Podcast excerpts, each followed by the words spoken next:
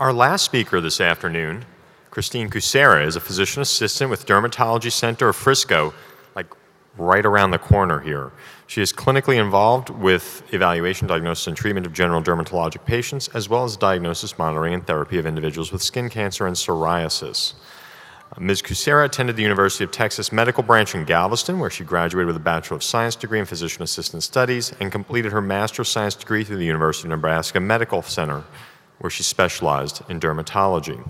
Her Doctorate of Health Science degree was awarded in mid 2006 at Nova Southeastern University in Fort Lauderdale, Florida.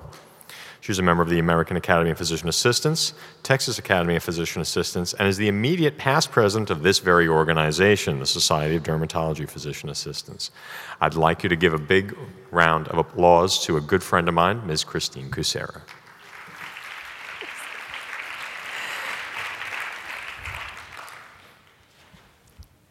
Thank you, John. He should be a radio announcer or something, shouldn't he? I love that voice. Okay, so thanks for hanging in there. It's been a long day, last lecture. Um, I think it's important in the age of biologics that we continue to revisit and look at the traditional systemic therapies, how to use them, how to monitor them. We don't want to forget about them. They have their place. Um, they work very well in psoriasis. They've been around a long time. They have a very long track record. Um, so, of course, in my office, we treat a lot of psoriasis. We use a ton of biologics, but we also use a lot of the traditional systemic therapies, monotherapy, as well as combining them with the biologic therapies. Okay, so just kind of to review psoriasis, remember it's a chronic immune disorder.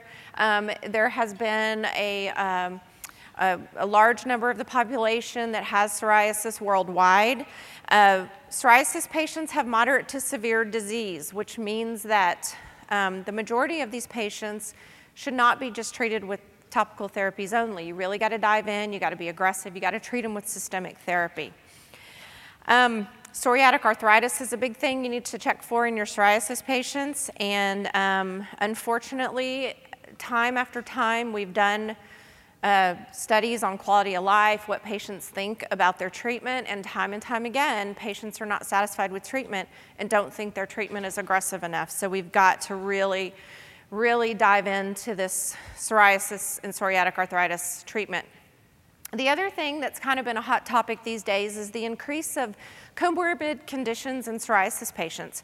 Um, lots and lots of studies are out there now showing that patients that have psoriasis have an increased risk of things like diabetes, heart disease, fatty liver, um, high blood pressure, things like that. So not only is all this inflam- inflammation in the body um, being, you know, seen on the skin, the joints are inflaming, we think that that inflammation is actually wreaking havoc on the internal organs as well. Okay, remember it's a complex disease. Genetic loci have been identified. We, uh, you have to tell your patients that, and the first thing they're going to tell you is, it can't be genetic, nobody in my family has it. But you just have to remind them that a lot of times you can be a gene carrier and it may not actually come out on your skin.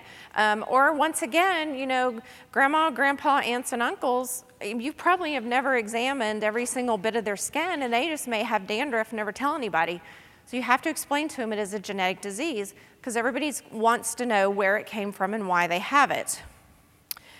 Um, this is kind of some things that happen when you have uh, psoriasis. We know that it's an inflammatory cascade uh, starts with everything um, being turned on uh, by some sort of stimulus. Unfortunately, we can't identify all the stimulus. If we knew what all the stimulus was and why the, that, that gene gets flipped on and everything gets flipped on, we could have a cure and we could turn it all off. And just kind of uh, what's happening under the skin, just the immunology of psoriasis there.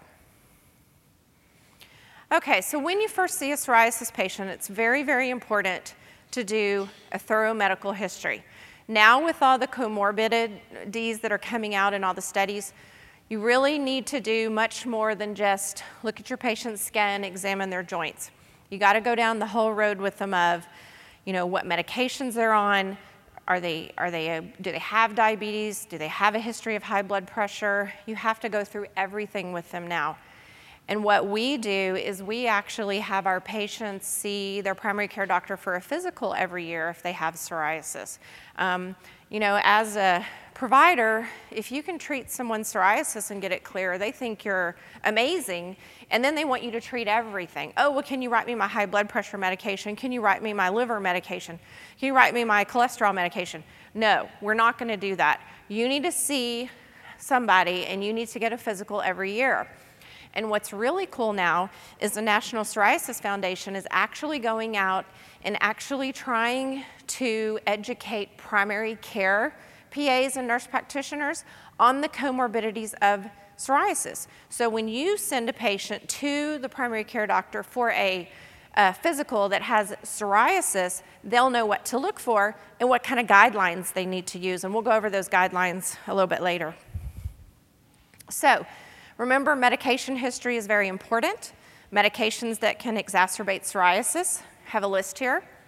It's important to know these because some are blood pressure medications. So if a patient is going to need treatment for blood pressure, you certainly don't want them to be on something that's going to exacerbate their psoriasis. So why is it important for us to recognize comorbidities? It's because it's first of all, it's good patient care. Okay, we have to remember that we were trained to do overall medical care. And then we as dermatology providers may be the front line. We may be the only doctor that, or, or PA that they have seen in years. Um, I have many patients come in, and if you ask them about, you know, do you have high blood pressure? Well, yeah, but I haven't taken my medicine in two years, never seen anybody. So it's important to talk to them about that. And then also when you select therapy, you never want to make a comorbid, comorbid condition worse. If they have liver disease, you certainly don't want to give them anything that's going to harm their liver. So you got to have a good background of all information on your patients. So this is kind of just a little bit about the data that's coming out. Um, there is support of the existence of comorbidities in psoriasis patients, and it can be associated with psoriatic arthritis, an increase of cardiovascular disease, metabolic syndrome, cancer, lots and lots of things. The link between the skin changes and the comorbidities have not been clearly established, but the effects of the psoriasis treatment on these conditions remains unclear as well. But there is actually some uh, studies coming out now that if you'll read in some of the, uh, I believe the most recent journal I saw was Hypertension actually has a study in it that shows that some patients that are taking treatment with TNF alpha inhibitors, actually the, um, the vascular walls, the inflammation is decreasing in vascular walls. So all this stuff is really interesting. So be aware of these potential associations and, and screen your patients, monitor your patients, and get them to the appropriate people that they need to be to, to be treated for these comorbid conditions. And this is a lot on this slide, I know, but this is just kind of the relationship that's hypothetical, that why people are thinking that all these comorbidities and psoriasis are being linked together. And basically, it's all stemming from the systemic inflammation that psoriasis causes. Um, all that systemic inflammation is pretty much just doing everything it can possibly do internally um, on your, your vessels, your liver. Um, we know now that psoriasis patients have a high inc- incidence of fatty liver. Um, we also know that obesity is very common in our psoriasis patients. And for a while, we thought, well, you know what? Our psoriasis patients are depressed and they have psoriasis all over them and they don't want to get out. They sit at home. They, they don't do a lot. So that's why they're overweight. Well, we know now that the inflammation that's actually in the body being produced by all these cells is actually going to the adipose tissue, the fatty cells, and swelling that. So a lot of times these patients can't help but be obese. So a lot, a lot of good studies being done, lots of information coming out. So try to keep up with all the new stuff that's coming out on this. So new recommendations regarding psoriasis comorbidities and monitoring. The National Psoriasis Foundation has a statement out that says approach your psoriasis patient as a multisystemic disorder. Alert patients to the potentially negative effects of psoriasis as it relates to other aspects of their life. And then the American Journal of Cardiology has an editor's consensus out that actually said that uh, patients with moderate to severe psoriasis have a, a medical history of cardiovascular disease. Um, they should get an annual physical exam and blood pressure check, and their blood lipids and glucose measurements should be checked as well. So, this is the American Journal of Cardiology that came out with these standards. And then this is the standards that were actually adopted by the National Psoriasis Foundation, and it goes in conjunction with the American Heart Association. So this is kind of the, the screening, recommended targets, recommended frequency of things that need to be checked on patients that have psoriasis. Okay, so take a thorough psoriasis history, look at where your psoriasis is, type of psoriasis, how bad it is, previous therapies if they worked, um, current therapies, and if they have joint disease. Remember, it's very important to look at your patient's joints, ask them about stiffness in the morning, ask them about joint disease.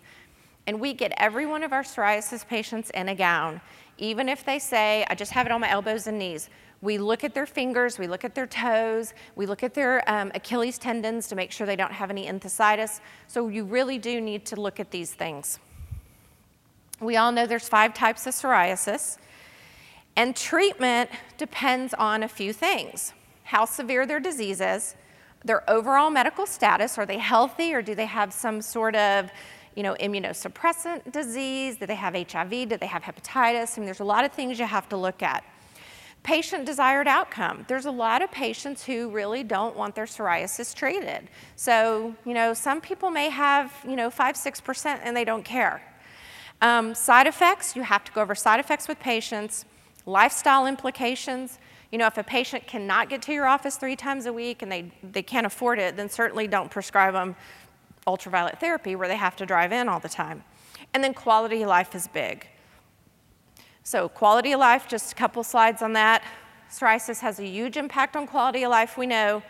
Psoriasis can have a major impact on patients' daily life, such as using their hands, walking, sitting, standing, things like that. Our patients that come in our office all get a quality of life questionnaire to fill out. Um, first of all, that helps us understand them a little bit better and how their disease affects them. But also, you can use that information when you're trying to get things approved through the through the, the companies, insurance companies, um, especially with biologics and things like that. There's usually a place that you can put how does the psoriasis affect their daily life. So it's important to know that about your patient. Quality of life, this is the most recent NPF survey that was done, 2009. People are, of course, we know are self-conscious, embarrassed. It's, they think it's disfiguring, you know, alters their choice of clothing. Patients complain of itching, irritation, pain, and a lot of people say it's a very large problem in their everyday life. This was kind of the traditional treatment process that we used to use, kind of the stair step therapy. Um, we don't tend to use this so much anymore, but I just kind of wanted to throw it in just to show you how, like when I first started practicing dermatology many years ago, we didn't have the biologics. And this is kind of the, the therapy that we used. Well, now we know that systemic therapy and, and biologics can actually be a first line treatment. So if you see a patient who's a candidate for treatment, you can go for it. You don't have to start with the, the topicals and then go to phototherapy and then go to the systemics.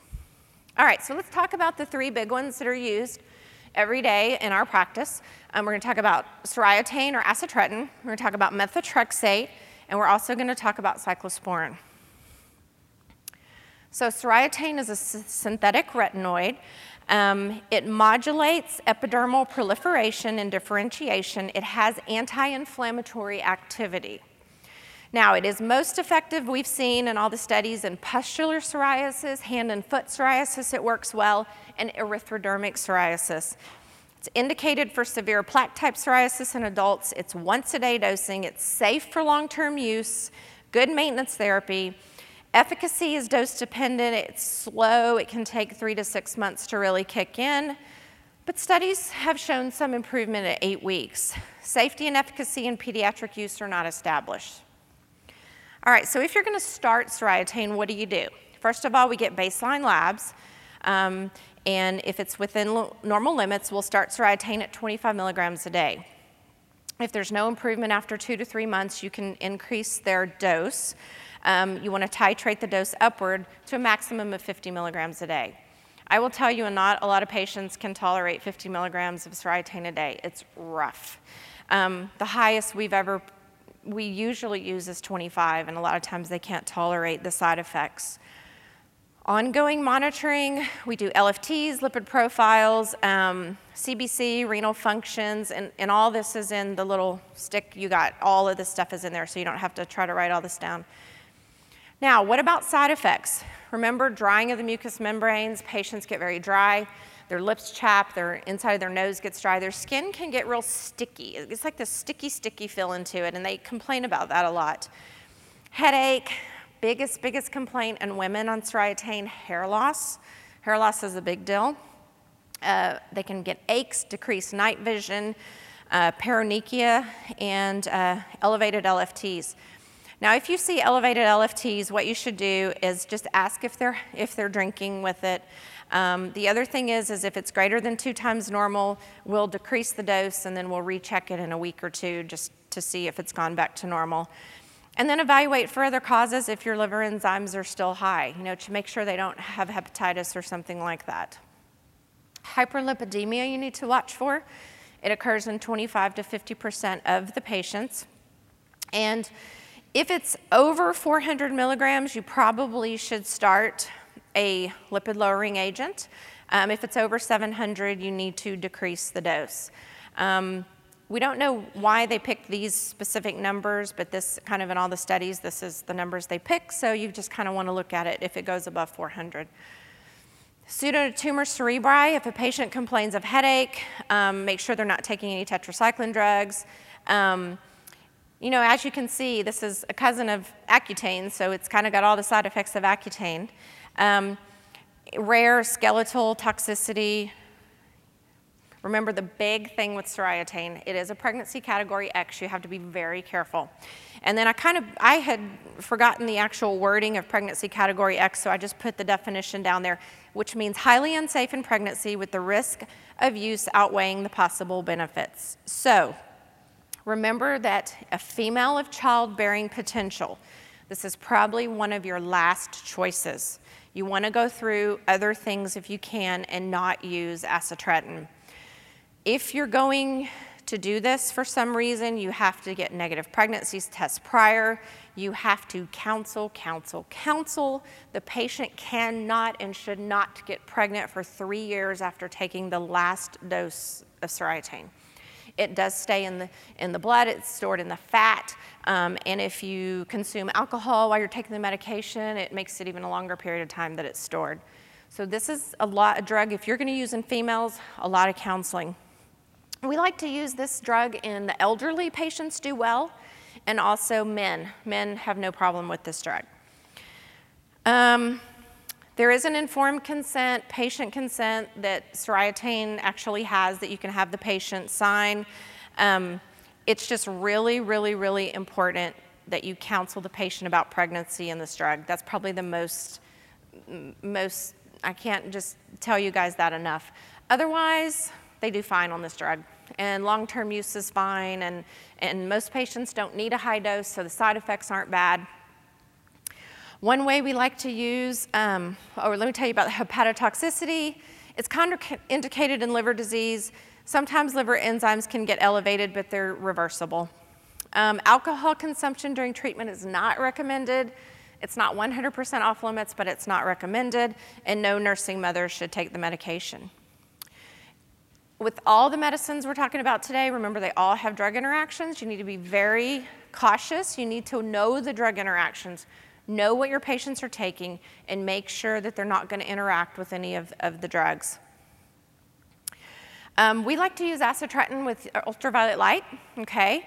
And um, what happens is you can get a good clinical response, reduction of side effects, and you can also uh, lower the amount of light treatment that they need. Um, they get better clearance, they get decreased cumulative doses of UV, um, reduced number of treatments, duration of therapy, and reduction or the cessation of the acitretin therapy can be done fairly quickly. Efficacy shows really good. Um, there's two studies written here showing that patients with ultraviolet light, 35% of them uh, got improvement But if you added in acitretin, it's anywhere between 74 and 79% improvement. So it really bumps that uh, efficacy up there a lot when you combine them together. Um, the total UV dose and minimal erythema dose was reduced by 20% by adding soriatane in. And then the way you want to combine this, if a patient is on phototherapy first and you want to add in acitretin, you need to decrease their phototherapy dose by 50% one week um, after starting acitretin because you don't want to burn them, okay? And then um, add acitretin 10 to 25 milligrams. If we are going to, if a patient's on light therapy and we just need a little, little kick, we'll add in 10 milligrams to see what happens. 25 is probably the highest you need to go with this. Um, you want to gradually increase the acitretin. 25 milligrams is usually optimal, don't need to go higher than that. Now, if the patient is on acitretin first and you want to add in phototherapy, um, you have to um, start the acitretin at least two weeks prior to phototherapy, let them get going on that. You want to add phototherapy at 50% the usual dose that you would start them on, so you have to bring it down.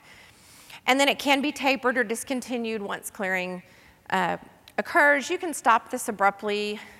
You don't get any flare afterwards. With acitretin, it's very easy to stop. Okay, so let's talk about methotrexate a little bit. Now, methotrexate was approved by the FDA for psoriasis in 1972, so this has been around a long time. It was approved prior to FDA requirements for clinical trials. So there's no large studies showing efficacy and safety. I guess in 1972, I did not know this until I actually read this. In 1972, they didn't have to do big clinical trials. So that's why you can't find a lot of studies done on monotherapy methotrexate. Um, indicated for severe recalcitrant psoriasis, it is an immunosuppressant. It does inhibit DNA synthesis and proliferation of lymphoid tissue. It's much less costly than biologics. This is a really good um, thing to do on patients if their insurance is being tough, um, if they're a candidate for methotrexate. If a patient has to pay cash for methotrexate, it's very, very inexpensive. So that's something to remember. Um, recent studies do show that PASI 75 can be achieved in 36 to 60% of patients after 16 weeks, so that's kind of a large range there. Now, if you're going to initiate methotrexate, what do you do? First, you want to make sure you take a good history and physical, inquire about alcohol intake. Um, I am always tell my patients, please be honest with me about your alcohol intake, and I tell them I don't care how much you drink. I just need to know so that I can put you on the right treatment and a lot of times, if you tell them that, you'll get a different answer than if you just say, How much alcohol do you drink? Um, exposure to hepatitis, personal family history of liver or renal disease.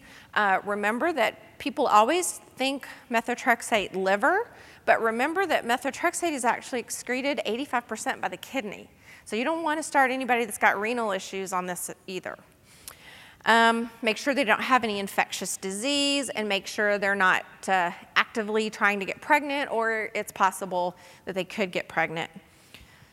Baseline labs, of course, you want to check and make sure the patient's healthy. Um, this is something that is kind of the test dose. This has kind of been a little controversial lately. I was taught how to use methotrexate 15 years ago. So everyone got a test dose, okay? You, you check the patient's labs, you give them a test dose of five milligrams. If, if their labs are great, five days after the test dose, you do a CBC. If they have not had any kind of changes in their blood counts, then you're good to start the full 15 milligrams. Well, what people are trying to say now is five milligrams isn't a really good test dose for the patient because five milligrams isn't going to do anything to them anyway. So a lot of people are actually starting patients on methotrexate without a test dose now, just diving straight in if they're, if they're good. So you can kind of do what you're comfortable with um, on that.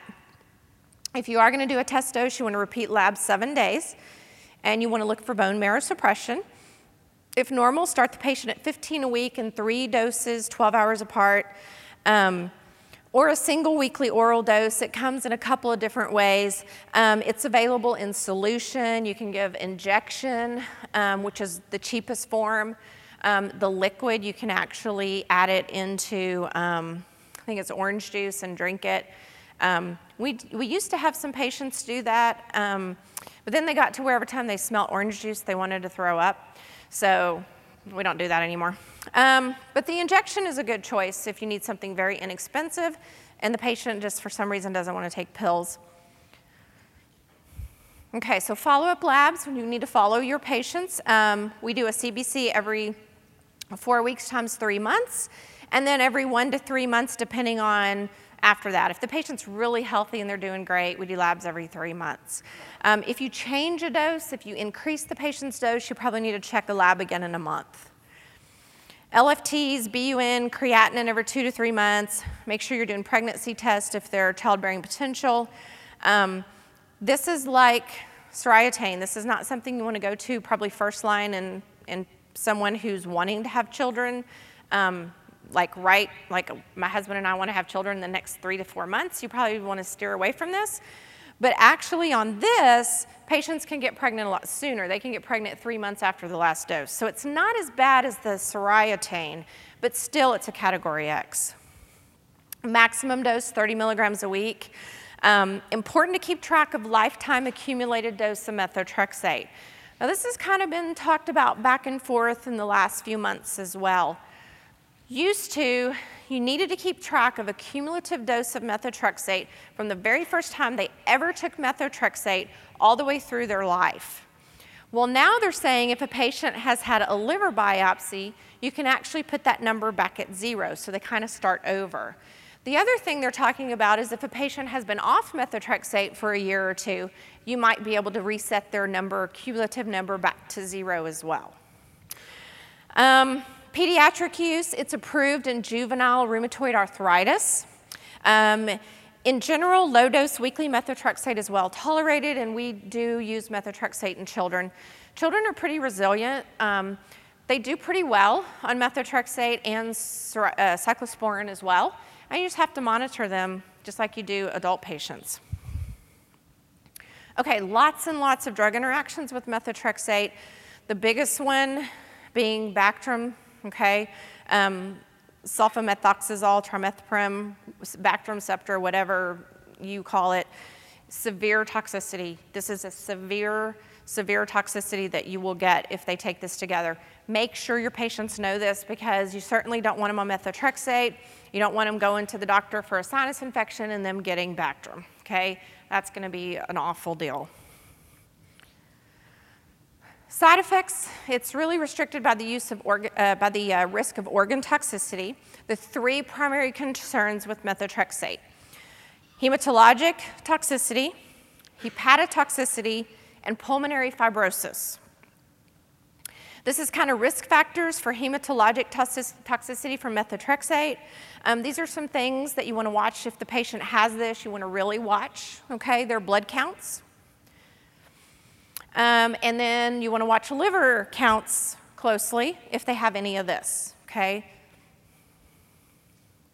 Now, side effects, common side effects nausea, they feel yucky, they're tired, especially the day after they take their methotrexate, they just feel run down. Um, folate supplementation helps this. All the patients that take methotrexate should actually get one milligram of folic acid a day, two milligrams on the days they take their methotrexate. They've actually done, they've looked at increasing the folate up to five milligrams a day, and it really doesn't have a lot of uh, benefit to do that, so just one milligram a day. We usually write a prescription for this. Insurance companies will usually cover it.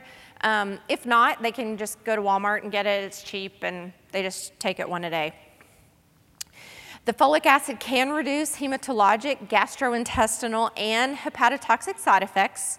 Um, bone marrow toxicity is one you need to look for. What you'll, what you'll see is a decreased hematocrit. Um, most serious short term side effect, you want to check for drug interactions if you all of a sudden see this, okay? Um, you want to lower the dose, and then if they are having some bone marrow toxicity, you can up their dose of folate to five milligrams a day, and it, it can help uh, bring them out of that. Increased liver function test, you always want to check medication interactions, and you want to ask about alcohol use. You got to do that. Um, if you need to recheck the liver enzymes, um, you want to do it five to seven days after the next dose. Remember, you can't really get good lab results if you have the patient take methotrexate and you do the lab tests day two, day three, day four, you're not going to get really good results. You got to wait five to seven days after they've taken their dose. Platelets, if you see a drop in the platelet count, you want to repeat the CBC. Um, and platelet count in a week, you want to consider decreasing the dose. If the platelets go over 100, under 100,000, you need to stop methotrexate. White blood cells, if there's a drop reduced dose, um, repeat the labs. If the white blood cell count goes too low, you got to discontinue the drug. Pulmonary toxicity. Um, if a patient comes in for their follow up, you really need to ask them if they've had a cough, a new onset cough that just won't go away. Um, you got to watch for this. I mean, it's not very common, but it happens, so make sure. If a patient has shortness of breath, a new cough, something like that, you want to you want to do a chest X-ray. Um, if they come to you first, if they've gone to you know the their their primary care doctor, internal medicine, make sure that they're you tell them they need to tell whoever they're seeing that they're on methotrexate and they need to look for that pulmonary fibrosis. Okay, monitoring patients for hepatotoxicity in low risk patients. Um, this is actually a uh, paper that was put out in 2009 that talks all about methotrexate. It's a great paper if you want to sit down and read it. And this is kind of what the, um, the paper presented. And then hepatotoxicity in high risk patient, you have to really, you know, do they really need methotrexate? Is there something else you can go with um, if they have a high risk? Um, consider, you know, liver biopsy, repeat a liver biopsy, and we'll talk a little bit about liver biopsies because that's been a big controversial topic as well lately. Okay, so here's the results of liver biopsies. When I first started learning to use methotrexate a long time ago, it was standard that if a patient had 1 to 1.5 cumulative grams of methotrexate, they got a liver biopsy. They just did. We, you know, I worked at, at Baylor Dallas, and we had a deal with the liver guy that when a patient came over for liver biopsy, they knew exactly what to look for, and they'd let us know. Well, the rheumatologists weren't really doing liver biopsies, it was the dermatologists that were doing them. So, a lot of new guidelines have come out, and now hardly anybody's doing liver biopsies at all. And the first liver biopsy, if you do get one, is usually around three and a half to four total grams now. So that's been changed, I mean, tremendously. If you see any, if you, if you do have a patient who's either high risk, you think they need a liver biopsy, and you get one, Basically, here's how you interpret it. If it's grade one or two, they can continue to re receive methotrexate therapy, that's fine. If it's 3A, um, you want to continue to receive it, but they may need to repeat liver biopsy. Grade 3B to 4 should not take any further methotrexate. So that's kind of the, the way that you interpret liver biopsies if you have to get one. But with the new guidelines, you're probably not going to have to get one uh, anytime soon. And the other thing is, with all the new agents that are out and coming out, um, you can put patients on and off methotrexate, or you can keep them on a low dose combination therapy, and they may not ever get to that point where they need one. That's a catchy tune. Um, and then here again is the um, evaluation of liver biopsy. And I put this on here because if you'll notice, number one, normal fatty infiltration, mild nuclear variability, mild portal inflammation. Um, there's been a lot of psoriasis patients that actually have gotten liver biopsies and it's come back as grade one fatty liver. And now we're thinking that it's probably just because they had psoriasis and they have fatty liver, that the methotrexate really hasn't been the culprit behind the fatty liver. So, a lot of different things looking, looking at now. Methotrexate in pregnancy. Okay, it is a teratogen, okay, and it, it can cause a female to abort. So you want to be very careful if a patient actually tells you, hey, you know, I am planning pregnancy with my husband. It's an FDA Category X, contraindicated in women trying to conceive. There has been fetal abnormalities, um, can include cardiac, skeletal, and CNS defects. It can persist in the liver for three months, so that's why you have to tell the patient wait 90 days after they take their last tablet of methotrexate. Women must wait three months after the discontinuation of methotrexate before attempting to conceive, and you have to talk to your male patients as well.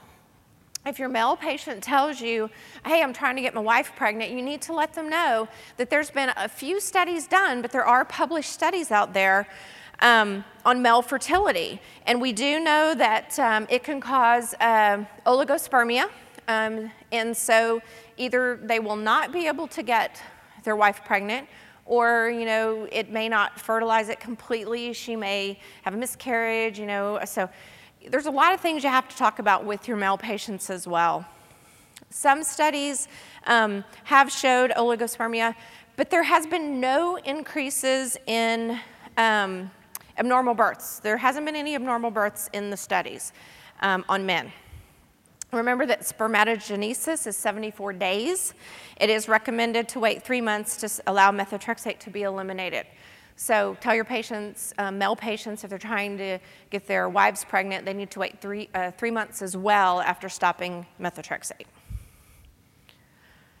Now, contraindications, remember, abnormalities re- in renal function, it's 85% cleared by the renal. Um, abnorm- abnormalities in liver function, liver disease, cirrhosis, you gotta be careful giving patients with liver problems. Um, significant anemia, hepatitis, moderate alcohol consumption or alcoholism. I think we all know what alcoholism, but you have to use your judgment in the moderate alcohol consumption concomitant use of hepatotoxic drugs, active infectious disease, um, current use of other immunosuppressive agents. You just have to be careful with it. And if a patient is pregnant or breastfeeding, certainly don't want to give it to them. Okay, let's talk about cyclosporin. It was discovered in 1970 and it was shown to be effective for psoriasis in, uh, in 1979. It's indicated for adult, non immunocompromised patients with severe psoriasis. Um, Remember that cyclosporin was discovered because transplant patients were given the drug, and if they had psoriasis, their psoriasis was clearing. And everybody was like, hmm, what's happening? So they figured out that it was some way suppressing T cells, and so psoriasis might be linked to T cells. That's kind of when it all first started coming about. Now, it is an immunosuppressant by inhibiting T cell activation. Um, it inhibits uh, IL 12, okay, blocks activation of a lot of other different pathways. Very useful in crisis management, very useful. Very rapid clearing of psoriasis with this drug. Erythrodermic patients, great, okay. Um, dosage is usually two and a half to five milligrams per kilogram per day in two divided doses. Um, we usually start patients that have psoriasis at 3.5 milligrams per kilogram. Remember, it is limited to the US, um, to one year of therapy in the US. Okay, the FDA has only approved it for psoriasis for one year, and that's due to the, the problems that it can cause with kidneys, which we'll go through. Um, PASI 75 can be achieved up to 80% in just eight weeks. So it is something that you can actually rescue patients with. If they have severe inflammatory disease, it works great or if a patient is flaring for some reason. They have a horrible um, infection or something like that that has really flared their psoriasis, and then they come in and they've been treated for their infection, but their psoriasis looks horrendous, you can add in cyclosporin for a little while and get them back under control. Baseline labs, once again, um, you want to check everything, make sure they're healthy. You need to ask about a personal or family history of kidney disease. Um, if they're normal, go ahead and start their dose. If you need to titrate them upward, you want to do it to, at 0.5 milligrams per kilogram uh, per day um, into a maximum dose of five. Now, um, allow four weeks after initiating dose before the increase. Um, there was a National Psoriasis meeting, Foundation meeting yesterday where a lot of experts that treat a lot of psoriasis got up and talked about this. And there's two ways that you can look at dosing psoriasis, I mean, uh, cyclosporin now. Some people say it's that you need to figure it and calculate it on their actual weight, and some people say you need to calculate it on the, the weight that they should be. Well, we started talking about that, and what if you have a 400 pound person that's supposed to be 140 pounds? If you calculate it at 140 pounds, they're probably not to really do well. But if you have to put a patient on a high dose of cyclosporin because they're heavy, you need to really closely watch monitoring blood pressure, all the, per- the side effects that they can get. Okay, dosage ranges you can see here, ongoing monitoring. Uh, probably most important is blood pressure monitoring by the patient. We tell the patient that when they start cyclosporin, they need to go home and they need to get a blood pressure monitor, or they need to decide if they're going to drive up to the local pharmacy every day for a week. We want their blood pressure every day for a week, and then weekly for about a month, and then every time they come into our office for a follow up, they get a blood pressure check. Um, tell them that it can raise their blood pressure. You want to tell them to look out for blood increased blood pressure um, signs like headache, dizziness, um, things like that. Okay, cyclosporin has a ton of drug interactions. This is not the complete list. This list could go on for days and days and days. So make sure that your patients know. What we do in our office is we have a complete list of drugs that interact. We Xerox that and give it to them and tell them that they need to carry it in their wallet. Um, and when they see a doctor, they need to pull it out and they need to say, I cannot have any of these drugs. Here's another list, okay?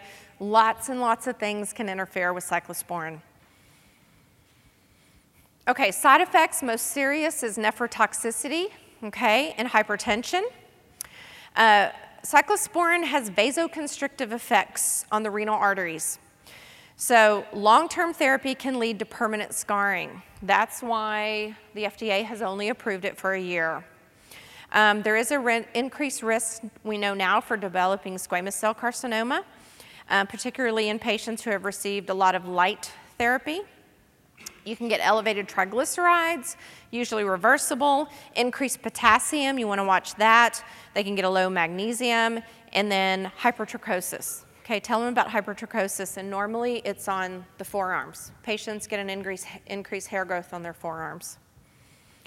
Now, nephrotoxic, okay, if it's used more than two years, it can produ- produce irreversible vasculo, vasculopathy and interstitial fibrosis, okay, so you want to be careful with it using it long term. Patients with a creatinine over 25% of baseline on two occasions, you should decrease their dose. If the creatinine level does not decrease, um, you may want to think about decreasing their dose again, and then this just may not be a drug that they can tolerate. Hypertension, you want to watch hypertension. Um, if we always tell patients if the, the bottom number, the diastolic, gets over 90, um, they probably are going to need to go on something to continue the cyclosporin if need be.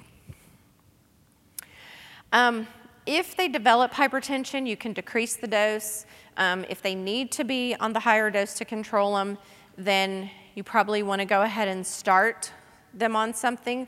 Or if you're not comfortable with that, send them to their primary care doctor. Let the primary care doctor know that they are on cyclosporin and that they need to have a, a, a help with blood pressure control.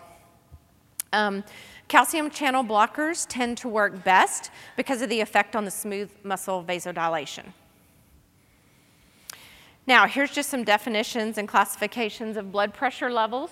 Okay, just keep those in mind, and you might want to give these to your patients just to let them know what they need to look for. It is a pregnancy category C. Okay, should be used in pregnancy only if potential benefits outweigh the risk to the fetus.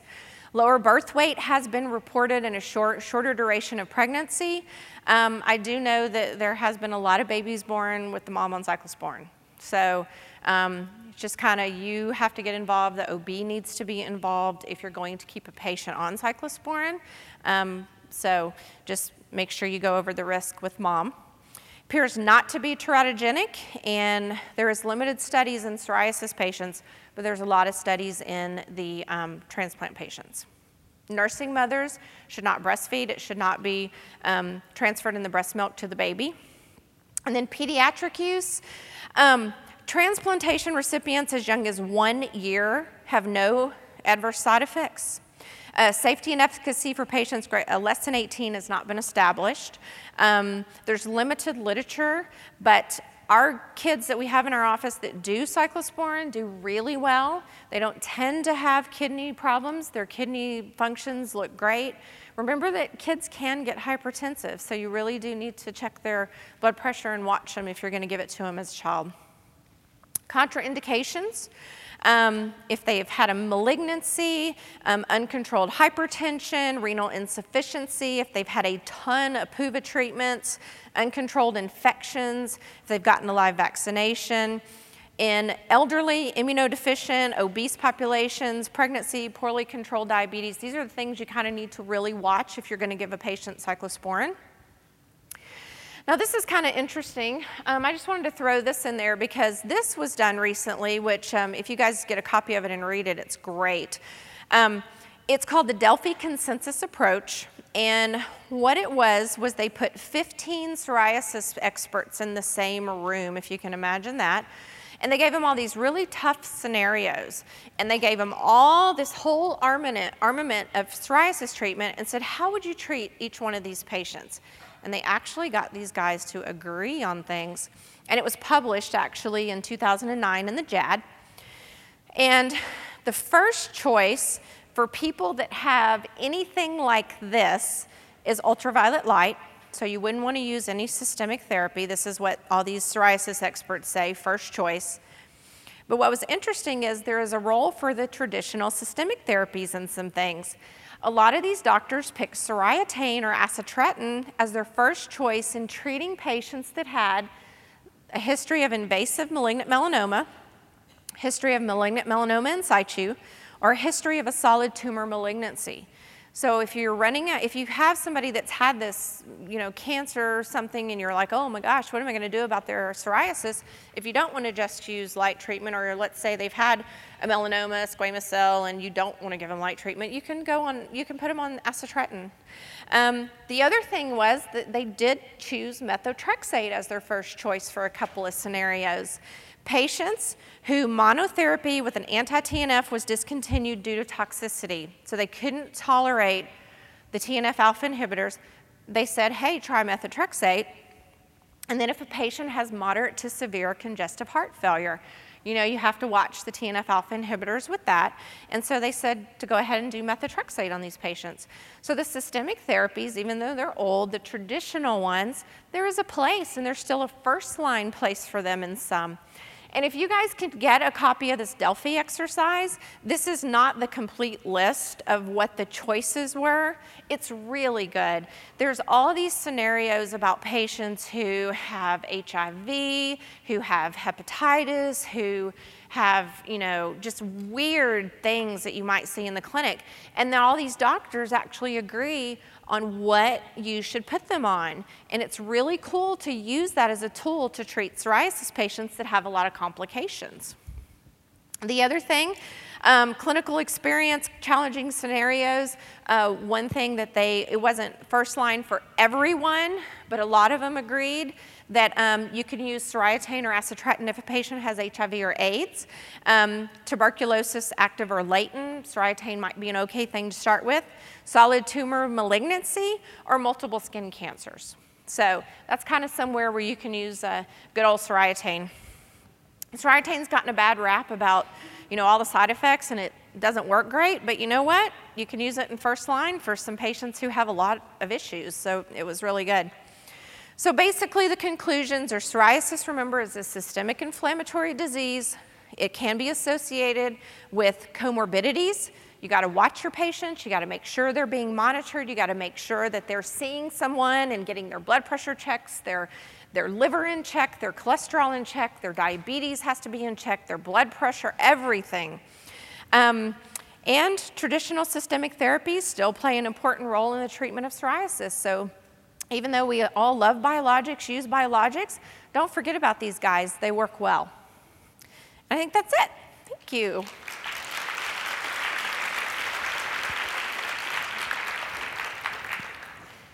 Yes, ma'am. I have a patient who was 27 year old male, and I didn't put him on Soriatane, but somebody did before I got there.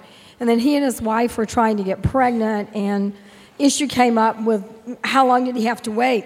I actually called a pharmacist who thought the literature that she had was a little um, unclear, and we called the company who said males should wait three years before trying to get pregnant on if they're trying to get if their wives pregnant, their on Soriatane. You know what? I have not heard that at all. And that's interesting that the company would say that. And you know what? I would like to see, I would ask them for the literature on that.